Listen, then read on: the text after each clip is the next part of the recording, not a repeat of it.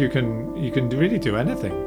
You know, it's one of the you know there are no rules in this in the world of contemporary dance. There really aren't. That's Alistair Spalding, and this is the Justina Green podcast.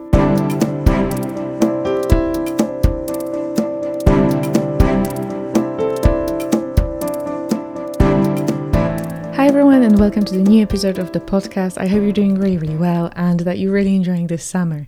Um, I have for you only a few more uh, podcast episodes in this season, um, so thank you so much for your continuous support. But don't worry, uh, while uh, there'll be no podcast this summer, uh, there'll be uh, many, many of them in production as the third season will be kicking off in September in time for London Design Festival. But in the meantime, um, today we have very um, a very beautiful conversation about dance.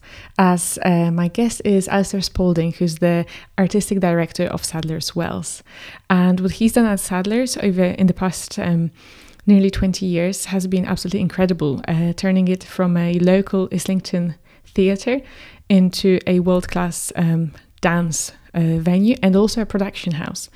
Um, and if you're familiar with contemporary dance and love it as much as I do, you'll really enjoy um, Alistair's insights into a kind of dance in the 80s and in the 90s and kind of how it's been evolving and the international exchange of ideas and culture um, that it enables.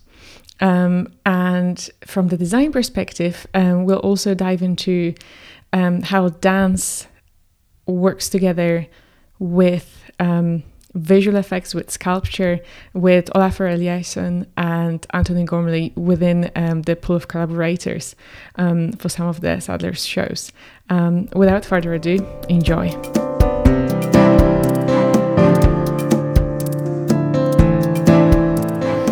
And I have lots of questions, and I'm really interested about in the future of Sadler's Wells Yeah. and everything you're working on now and the program now. Okay. Um, but actually, um, my research led me to your the the start how how you when you joined Sadler's and where it was there Mhm. where it's now. But I actually wanted to know first um, your pre Sadler's life. Pre Sadler's life, yes, there was life before Sadler's.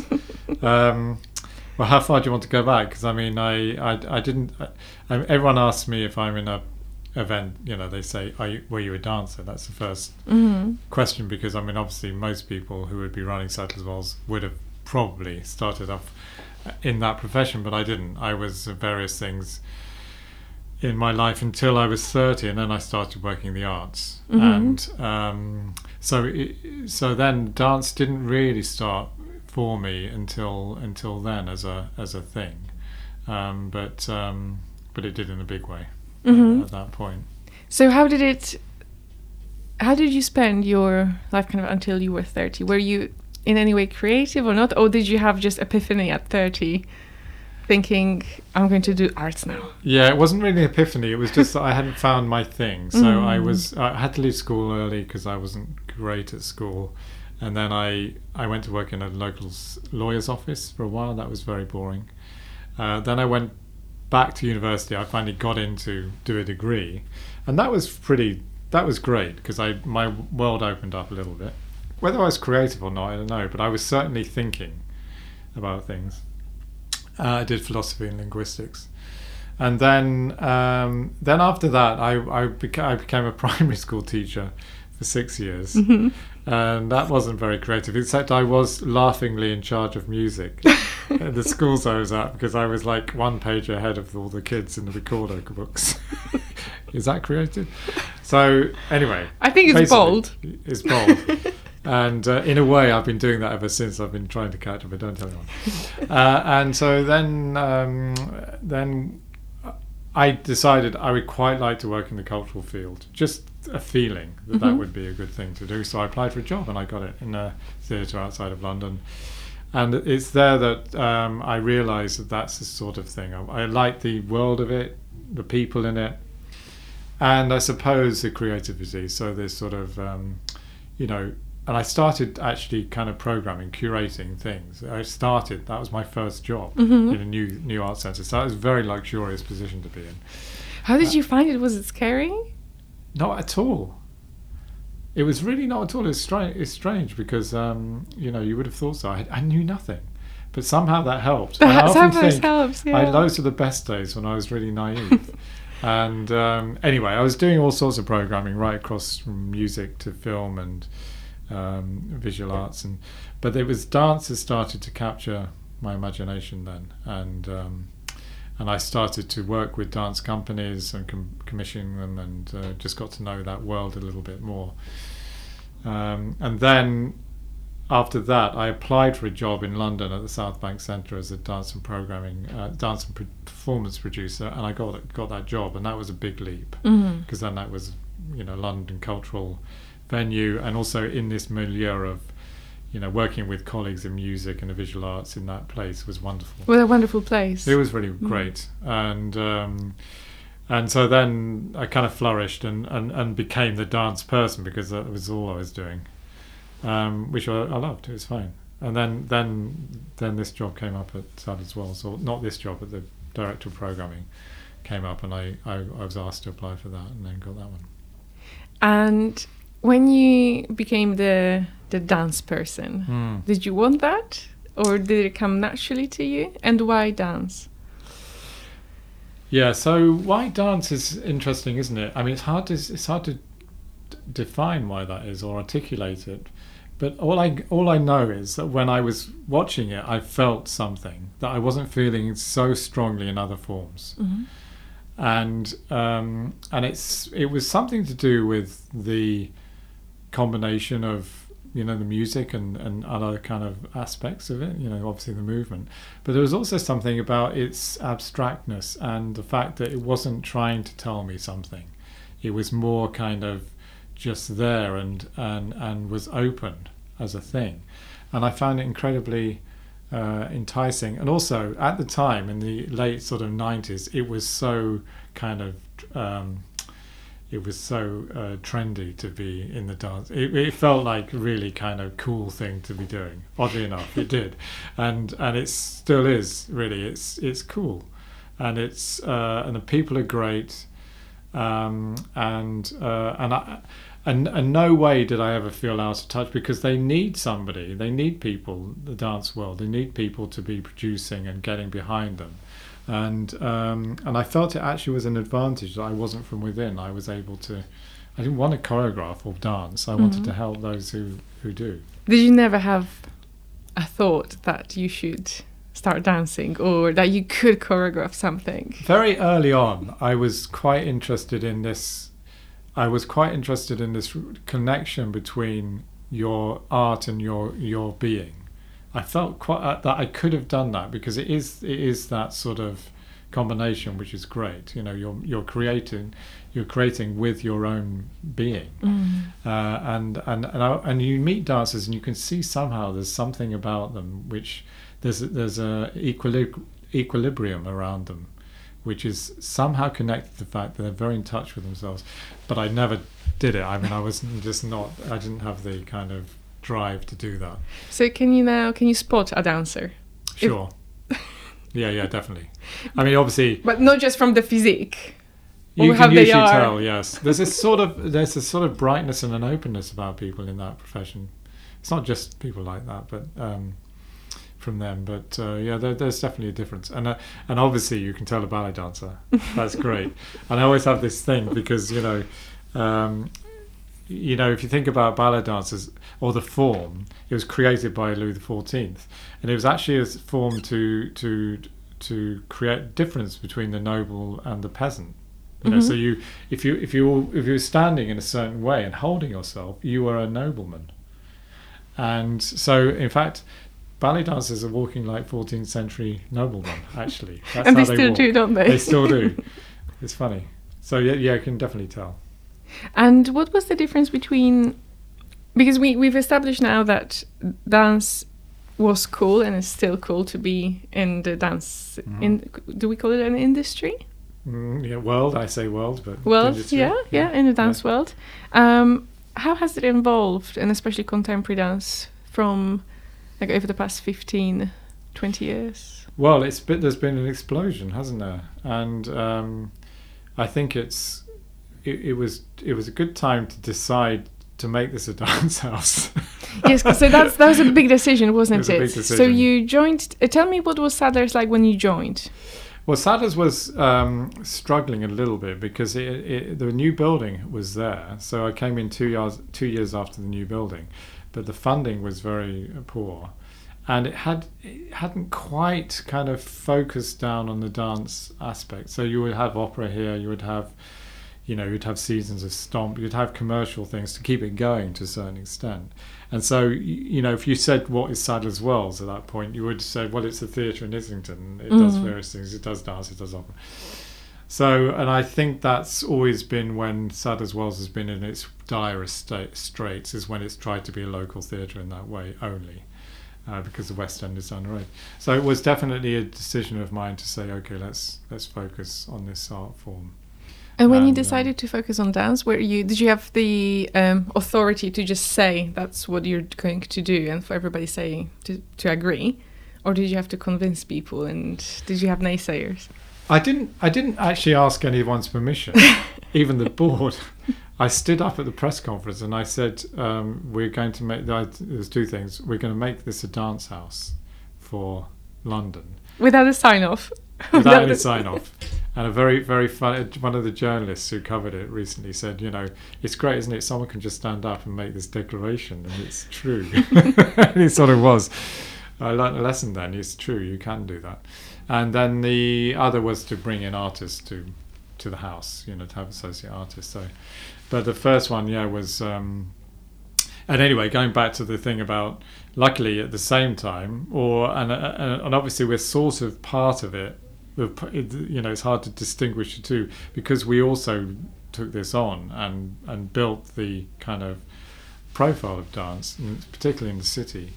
Um, it sort of then grew and grew. And to think now that we're running, you know, 365 days a year in three venues and we only Mm. do dance, it's pretty good, isn't it? That's massive. Yeah. Yeah. Yeah. I like you saying that. It's pretty good. It's possible you see that's the thing and i think people you know because because again i think it's true that people's people will becoming becoming more attuned to it as a as an art form and also the city has changed and so there's all sorts of people living here from france and spain and where the where the dance is more central to the culture Mhm. anyway so all those things kind of um, were, we took advantage of, and uh, yeah, it's, it's made it possible because we need the audience. There's no doubt about it. Yeah, that's what we need. And who do you need? How have the audiences changed over the years as well? Yeah, well, I mean, this is something I've kind of been saying recently. Is that uh, it sounds a bit pretentious, but you know, as well as the art form and the choreographers, we've also developed the audience, and I don't just mean in numbers. I mean in their their their astuteness, their way of looking. I think. Mm-hmm. and I and I, there's a few examples of it. I so there's one I usually use, which I but I think is a very strong one. So we had Cloud Gate um, a couple of years ago, and we had had them before with the same piece, um, and um, it's one where there's rice involved, and it falls on the songs of the Wanderer. And at the end of this performance, the right the co- the the stage is covered in rice, completely covered in rice, and and then there's a there's the applause and the curtain call, and then there's a guy with a rice paddle and he starts to make this concentric circle. Starting in the middle this spiral and, and eventually after 20 minutes reaching the end. And the first time we did it people were just sort of leaving and you know, you know uh, drifting out. This this last time there was complete silence for 20 minutes. It was quite an extraordinary moment. And and I thought oh okay there's something going on here. Mm. There's something where people are willing to enter this, whatever it is we're asking them to enter. They will, they're willing.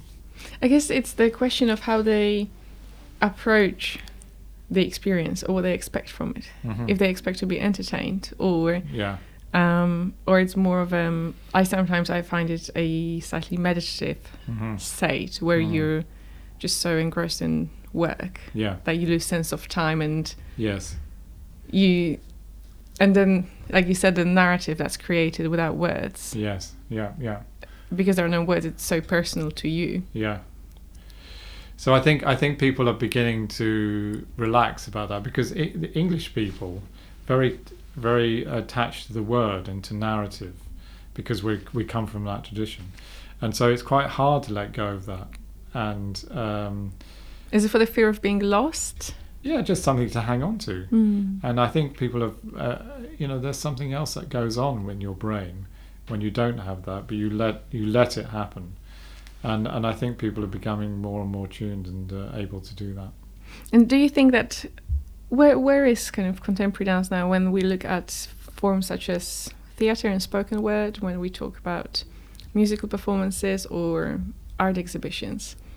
Are there, I was thinking about kind of points of entry, and are there still do people still find it harder to themselves without an insider that drags them mm-hmm. into here? Yeah because uh, that's what somebody did to me many many years ago. Yeah. And then I've been dragging people in as well. Yeah. Um, but do people without f- previous knowledge of contemporary dance do they still enter that world, or is it still does it feel enclosed or scary?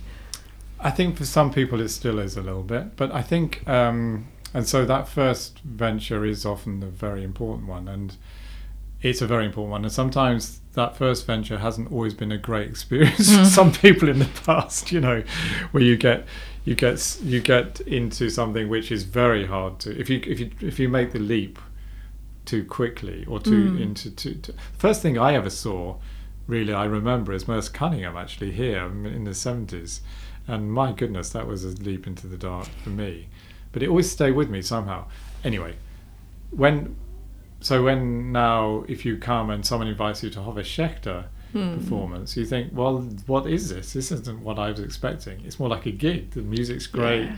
You know, people are. You almost want to get up there on the stage. So, so it's a, it really depends. And then sort of Akram is telling a story of his his life in Bangladesh and being having this identity issues and you know so there's so many different things and aspects of it that I think it's just depending on what your first experience is. And then what we've found as we've gone along is there's incredible loyalty. The people who get in they feel like okay we get it. We're, we're the ones who get it and we're in this club and uh, you know it's a nice it's a nice thing but we want that club to be bigger. We're not I mean that's one of my that's always been my mission is to take this out of the studio and into the into the lyric house. You know, to take this out to the world and share it, and not keep it as some kind of secret. And have you been succeeding at doing that? It seems so. Well, yeah, surely. I mean, the, the, the, the, audiences have doubled in the last, you know, um, t- ten years, and yeah, I mean, it's it's um, yes, it's definitely working, um, and um, and and the work as well has been amazing. Yeah, I mean the, the work that we've been able to make and help to make because of this, because you know I mean it's, it's a bit sort of pragmatic, but this, we seventy percent of our budget is from the audience, it's from box office, hmm. which is unusual, right? Very unusual. Because you, what what's the percentage that normally relies on funding? Well, usually usually it's a 30 30 30. Mm. So 30 funding, 30 from various sources of 30 from the box office. So we get nine from funding and 70 from box office. So uh, it's an unusual model. But why I'm saying it is because this, there's a big connection between people's experience and our existence. Mm-hmm. and so we do have a range of things. And of course, you don't always come here and, ex- and have to make a big leap. You know, you can come and see something which is very accessible. And we've had to have that element of it in order to survive. But it's also been an incredibly good thing mm-hmm. that we're not seen as just an elitist art house that people can come and enjoy, you know, for, uh, even if they're a beginning person in this form. Mm, and I guess that's the part that's part of the of the identity. Yeah. Of of Sadler's now. It is. Yeah, yeah. And also that we we embrace every different genre of dance. It's not just the very hardcore contemporary it's not just the kind of populist. Uh, it's everything. Everything is under this roof. So tell me what's happening this year at Sadler's. Kind of what kind of genres do you have? What do you what are you excited about? What are you bringing? Here? So I mean, in terms of genres, I mean, a lot of it is hard to uh, define. But uh, so one of the things that's coming up in April is this work by um, Damien Jalet and a, and a Japanese um, artist uh, sculptor Kohei Nawa and it's a collaboration between Damien of choreographer and this sculptor, and it really is because there's this huge sculpture in the middle of the scene, which is kind of a mix of clay and and and movable uh, kind of liquid, and the dancers create this world within it, and there's water all around and stuff. So there's that sort of thing, um, and then we have the flamenco festival uh, in the summer. Um, and we have Mark Morris, uh, and we have English National Ballet with the Rite of Spring. So, um, uh, and then over at the Peacock, we have uh, you know the the work that's uh, you know that uh, that we usually do there, tango and flamenco and and, and other things, hip hop. so it's it's you're able to kind of delve in at any point through the year, which is very interesting. Like you say, there's there's something for everybody. Yeah. And kind of you can never get bored. No. Because there's so much to discover. Yeah, so for including, you know, I continue with the list just so. for, well, I'm thinking is, of course, you have Math- you have Matthew Bourne doing Romeo and Juliet in the summer as well, which is another great premiere mm. uh, because Matthew, Matthews and Sadler's Wells, we we're symbiotically kind of successful. You know, we, you know, it's exactly the right combination because he makes sophisticated enjoyable, uh, accessible uh, dance, but it is sophisticated and it is contemporary, and he takes a contemporary view of, of the classics. So, so we have him him in the um, summer and then Red Shoes in the autumn as well. And we actually have a French season this autumn, so we, we're focusing France dance.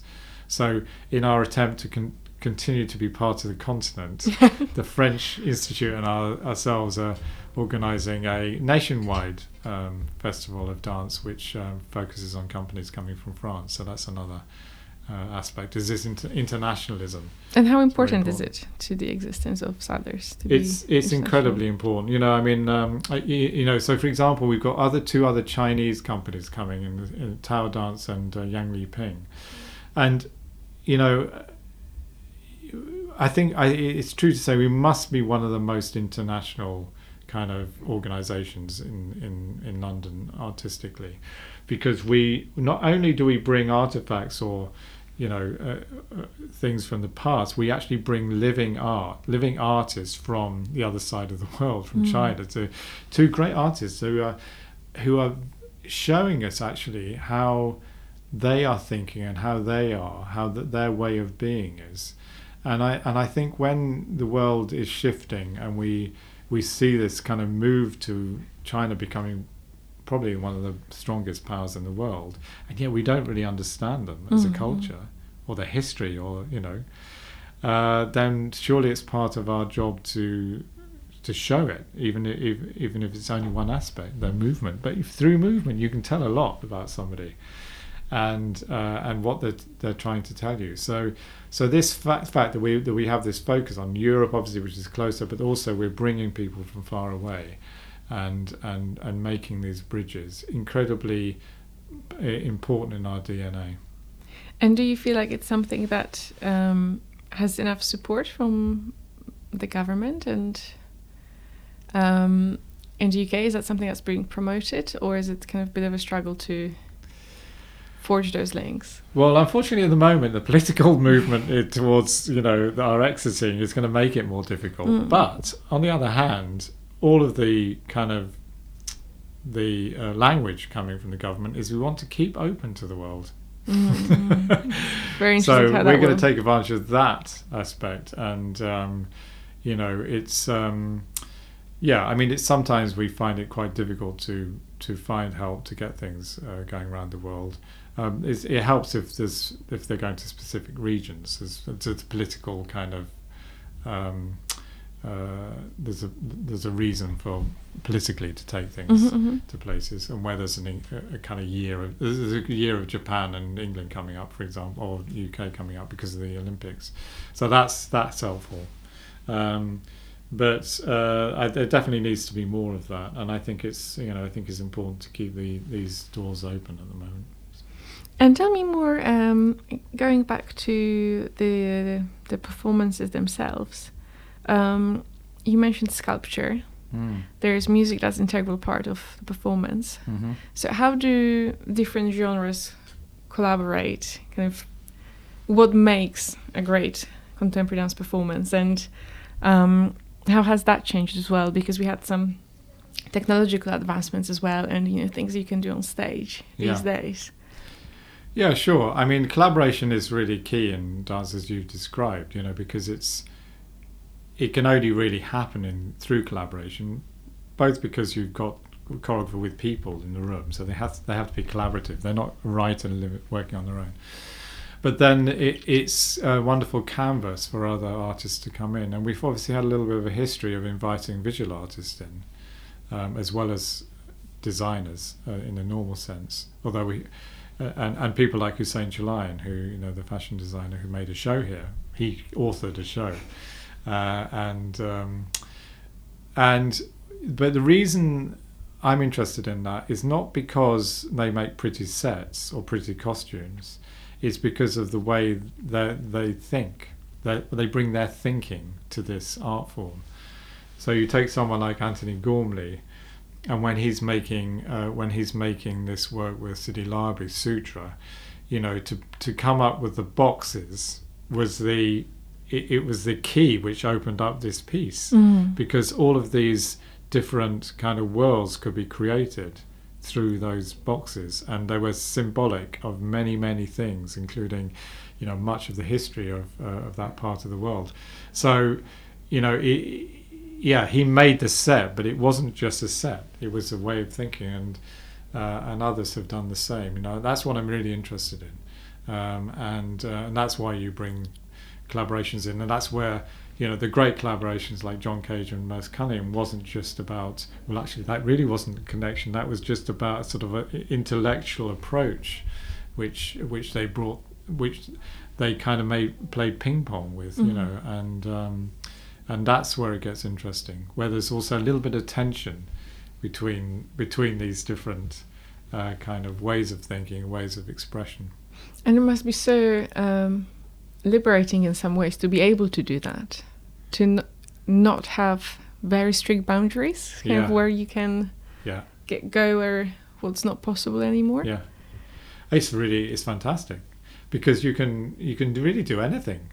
You know, it's one of the you know there are no rules in this in the world of contemporary dance. There really aren't. So there never have been. It's one of the things I've been attracted to. So you know, and we're working with quite a lot of pop musicians at the moment on various projects. We just announced the Kate Prince and Sting one, but there are many others coming up. And again, you see, that's another kind of um, uh, this connection between popular music and, and, and what we're doing is, is also very key. And and again, what that does to the audience and how that brings a different kind of perspective into into uh, different people into the into the audience. I remember being able to convince friends to come here just because there was Jamie XX Yes, exactly. yes, exactly. doing the music, and that's that, that was it. That was the entry Yes. point. But you see, the thing is with that, with this tree of codes, which Mm, was this, it was incredible. also uh, uh, uh, another visual arts collaboration with Ola- Olafur Eliasson. When they got here, they also had a great time. You know, 'cause Mm, it wasn't, it wasn't, it wasn't trying to trick them.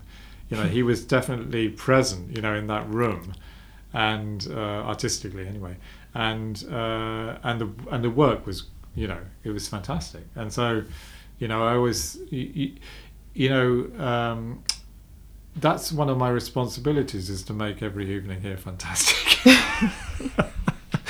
I realised that, you know, I was talking to someone from another house in Germany who are much more heavily subsidised, hmm and I was saying we can get away with a few duds, but you can't, can you? And I said, no, we can't actually. It's a great pressure to have, but you know we make sure that these things are not, not always you know just to get enter- entertaining or giving people what they want, but that there's a sense that something is happening. that's a quality to this experience uh, that uh, you know we're we're striving for. That's what we're striving for. And are there any perfor- performances or collaborations or themes that you have in mind, but you feel maybe the audience is not ready for it yet? You know, um, it's an interesting thing, but the the audience and myself are always slightly behind some artists. There's no doubt about it. You know, and I think of someone like Bill Forsythe, who we've supported over the years. You know, and, and we went some, through some tough times with him, and also Alain Platel. You know, is another one. where they they they keep pushing and they keep kind of going down their own furrow, and it's often ahead of where we are. And I Mhm. mean that just as not just the audience, but me too. You know, I think I I see some of these works and I think uh, okay, you know, I'll stick with it, but I don't quite get it. But then, of course, eventually, you realise, and and and in a way, it's part of the artist's job is to keep that stretching. So I never really say no to anybody in that way, if um, because they know and they they that's why they are who they are.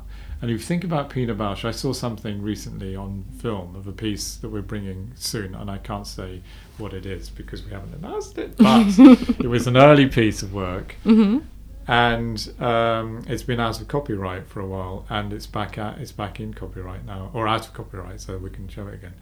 And it's the most extraordinary piece. It was made in '73, and I and I'm looking at it, and I think, my goodness, you know, what were people thinking? And they really did. When in Wuppertal, they were leaving in droves. Oh, really? Yeah, because you know it was it's really tough, and it's not what you want, and it's not what you expected. Mm. And now, of course, everyone thinks she's a genius, and it's just a matter of time and people understanding and being being taken through a, a process. So I'm never afraid of that because I think it's part of what we have to do. That, absolutely. I was about to say that that's your role Yeah. because it's the role of the artist to push you Yes. ahead, and then your role is to push ahead Yeah, yeah, your audiences as well. yeah. That's it.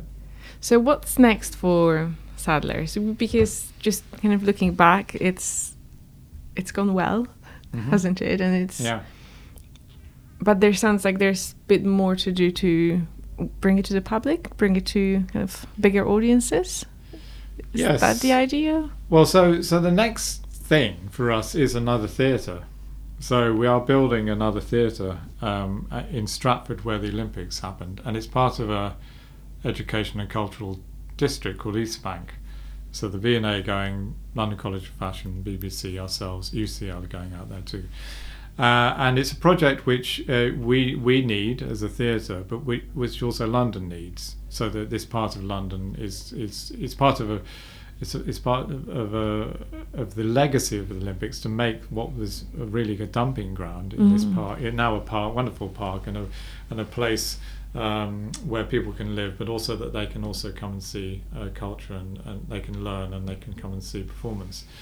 So that's the next thing. And what it means for Sadler's Wells is that um, many of the artists that we show and uh, platform, we haven't been there from the beginning. So, you know, other people have been involved in their training and their development.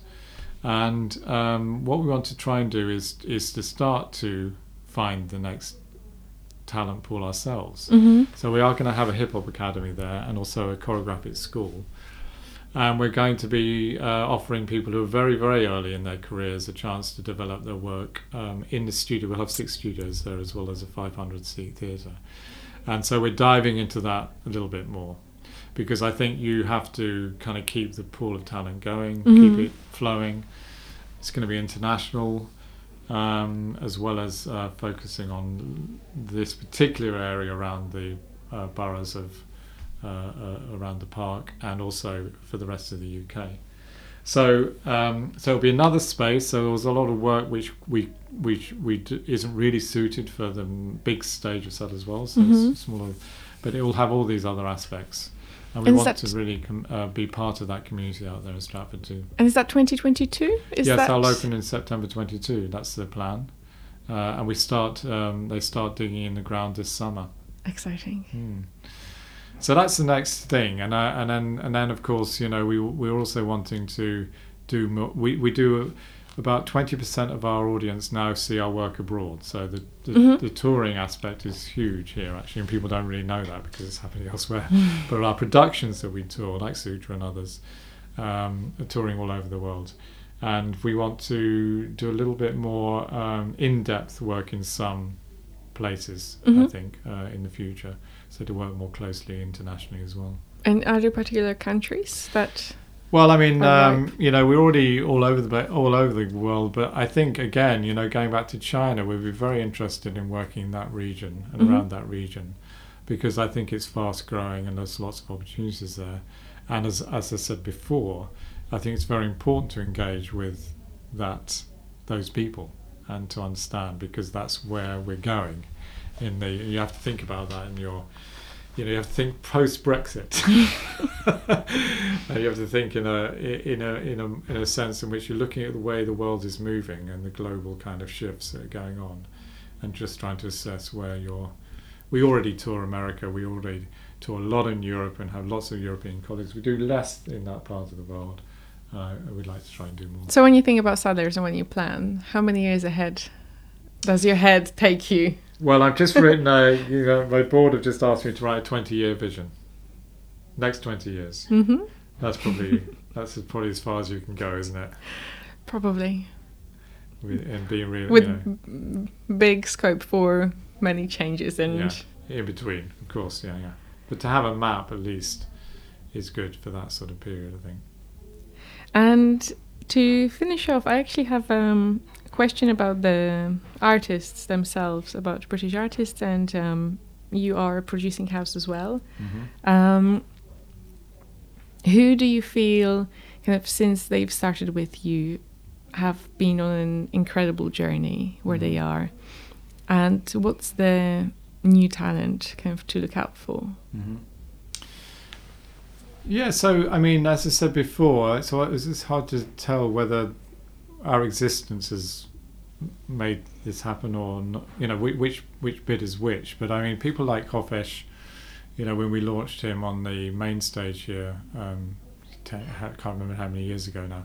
It certainly put him on the map internationally, and uh, and and also the same with Akram really uh, at the beginning because he, you know, to, to go on the scale of Sadler's Wells is a whole another another thing, and um, and people like Kate Prince also say that their their involvement as associates has been really key in, in their development and um, our support. So. So I think you know those those sort of people, and of course I've talked about Matthew, and you know Matthew probably would have succeeded anyway, but having this home here has made a very strong base, and uh, so there's there's those people, and then the next generation. Obviously, we have the new wave artists, and there's Project O, uh, Jamila and Alessandra, and um, uh, and there's uh, and and as uh, there, are hip hop artists like uh, Botis Seva, who's had just a big success here on the main stage and got an Olivier nomination for it. Um, people like that um, who are coming up, there's another generation. And that's that's that's as I said before, where we're really focusing a little bit more, so that you you know you're always looking out for the next, and and also in, encouraging them if they want to to take bigger leaps and to make work which is more ambitious. Mm-hmm. because I think that's very very important is to offer people the chance to make something for the main stage because unless you ask them and they have a chance you'll never know. It's not it's not always going to be totally successful but you know we we had this evening reckonings in the last um, as part of our 20th anniversary commissions and it was three young choreographers Julie Alessandra Sutin and um, uh, and Botis, and uh, it was a very successful evening. Actually, I mean they're relatively, under, but they they had three. They had only had it was a three part evening, Mm-hmm. but they all really uh, took advantage of it, and and also what happened to the audience was amazing as well. So it was, um, you know, the, these sort of opportunities are really what we're we're trying to encourage. And how do you spot new talent, young talent? What do you look for? How do you recognize it? Yeah, you know, I mean, how you do it is you go out and see the work. That's how you do it. You, you know, we, we, m- myself and my colleagues are always out seeing other things as well as what's happening here. And then you you can just it's a kind of intuition about Mhm. whether there's something there. And I, you don't always see it in the first time. You may see a glimpse of it, and I think it's a matter of following a little while. But the but that that that that kind of moment is incredibly important because that's the moment when you decide who you're going to follow Mm-hmm. and I think that's really the key is is finding the right ones to follow No, absolutely. and then when you've found them you stick with them that's been my that's been my philosophy and encourage them and give them the chances but it's it's making the right choices in the first place but I guess they become much easier when you have been doing what you're doing for many years and you've like you said you you're out every single every night Yeah. seeing things Yeah, so i guess yeah. it's that intuition and gut instinct becomes much Definitely. stronger It's like anything else; you get better at doing it. mm. You know, but sometimes I wish I was th- back to that naive programmer, and you know, that would just do mad things. But I think, yeah. So there's a sense in which you become a little bit more kind of not conservative, but you, you just know more. So it's you're you're a little bit weighed down by your knowledge sometimes. you know what I mean? But I think. Um, uh, it's true to say I've now got quite a sophisticated sense of looking. there we go and to final question for somebody if they've not experienced contemporary dance yes. um where should they start They should definitely start Sadler's Wells.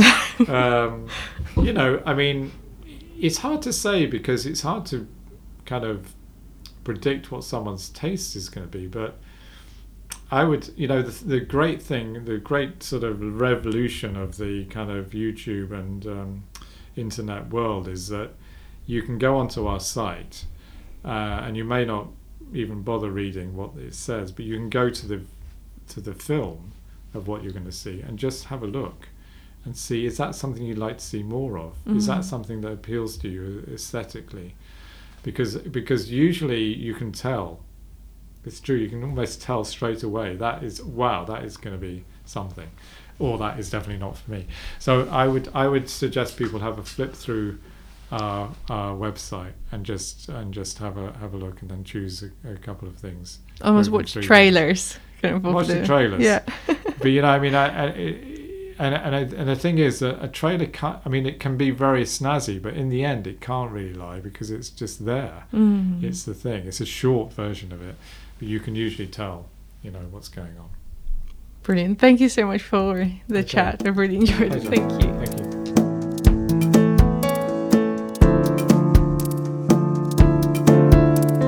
I hope you have really enjoyed this conversation. Um, there's just so there's so much um, to Sadler's, and um, there's so much to choose from, and the ways of um, so many ways to engage um, with dance, whether it's for a whole family, whether it's related more to visual arts, or you want to um, to be immersed into something completely experiential. Um, so I do highly, highly recommend it. Um, and if you've enjoyed this podcast, um, you can subscribe to it um, on Apple Podcasts, Spotify, and Google Play. And also, it really helps me if you do review it and leave star rating on Apple Podcasts. So it will take you one second probably. Um, so please do it now. And if you want to discover the rest of the podcast, find out a bit more about me, and suggest some uh, guests for the third season, you can do all of that on my website at justynagreen.com and you spell my name J U S T Y N A. So that's justynagreen.com. And that's all for now. Bye.